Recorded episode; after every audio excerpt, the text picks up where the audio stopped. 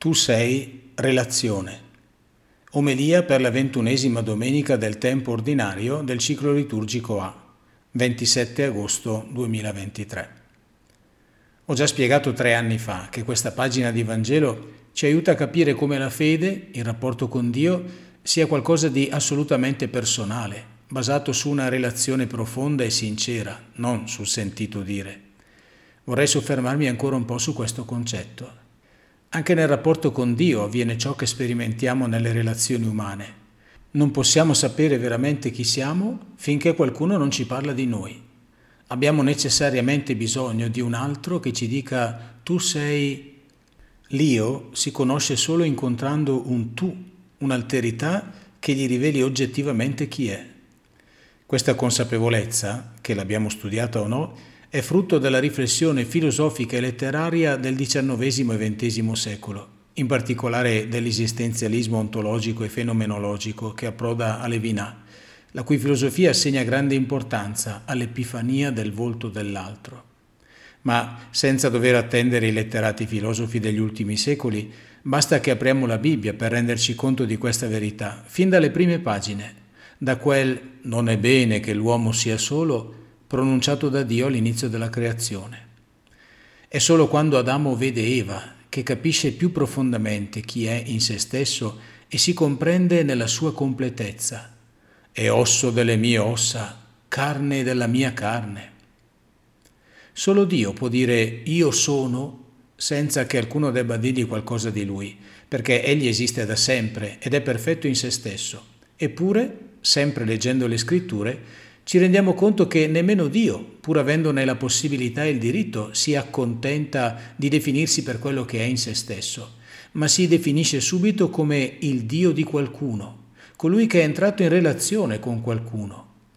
Io sono il Dio di tuo padre, il Dio di Abramo, il Dio di Isacco, il Dio di Giacobbe. È solo in un secondo momento, su esplicita richiesta di Mosè, che rivela la sua natura misteriosa, di totale alterità. Io sono colui che sono. Ma immediatamente Yahweh ribadisce di nuovo che quel nome non è completo fino a quando non si lega a qualcuno in una relazione inscindibile e personale di affetto, amicizia e fedeltà. Dio disse ancora a Mosè, dirai agli israeliti, il Signore, Dio dei vostri padri, Dio di Abramo, Dio di Isacco, Dio di Giacobbe mi ha mandato a voi. Questo è il mio nome per sempre. Questo è il titolo con cui sarò ricordato di generazione in generazione.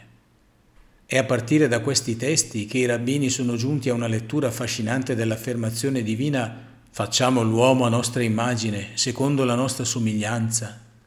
Con chi sta parlando Dio se ancora non c'è nessuno? Con le piante? Con gli animali? Con gli angeli? Secondo il Midrash, Dio, sentendo il profondo bisogno di entrare in relazione, starebbe chiedendo all'uomo stesso il permesso di crearlo. Mi scuso per la lunga premessa, ma era fondamentale per capire la pagina evangelica di questa domenica e la bellezza del dialogo che intercorre tra Pietro e Gesù, che è costruito in modo speculare attorno a due tu sei. Pietro, interrogato, rivela a Gesù la sua vera identità di Messia e figlio di Dio. Gesù, in risposta, rivela a Simone il suo nuovo nome e la sua nuova identità di maggiordomo della Chiesa e del Regno dei Cieli. Prima di tutto, però, Gesù aiuta Pietro a capire che questa relazione speciale di conoscenza reciproca tra loro ha un'origine divina.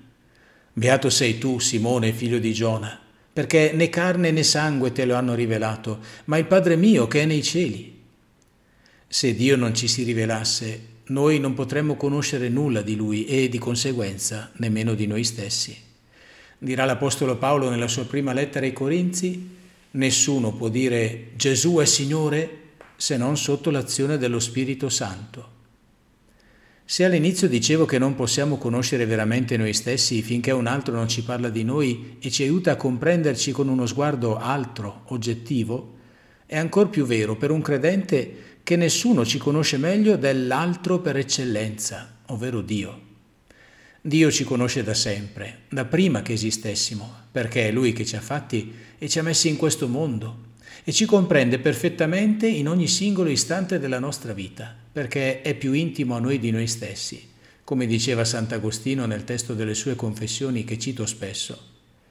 Se solo Dio ci conosce così profondamente e ci permette di conoscere meglio noi stessi, a patto che entriamo in una relazione sincera con Lui, ne consegue che la fede, il rapporto con Dio, non è un optional, è l'unico modo per capire chi siamo e il senso della nostra stessa vita.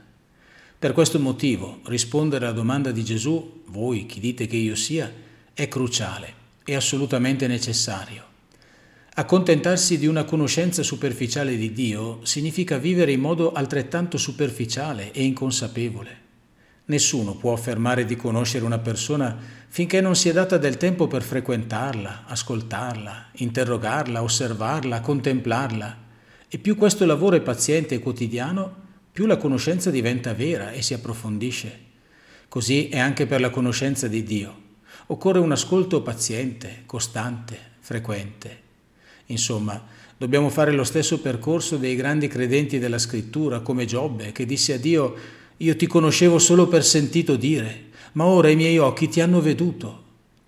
Abbiamo bisogno, come Pietro, di fare più e più volte l'esperienza del Tabor che abbiamo rivissuto qualche domenica fa, di lasciarci avvolgere dalla nube come Maria, di metterci in ascolto della voce del Padre che desidera rivelarci non solo chi è Lui per noi, ma anche chi siamo noi per Lui.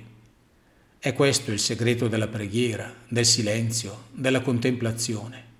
Non buttiamo il tempo inutilmente correndo dietro ogni secondo alle agenzie di stampa, a farci distrarre dai sondaggi, da quello che si dice in giro, a scorrere freneticamente il pollice sullo schermo del cellulare facendoci gli affari degli altri. Incontriamoci faccia a faccia con gli altri e con il Signore come piace a lui. Chiedo venia se non ho detto nulla sul tema del potere delle chiavi, ma qualcosa in proposito ho già scritto tre anni fa e qualcosa lo lascio alla vostra personale riflessione e alle prossime puntate.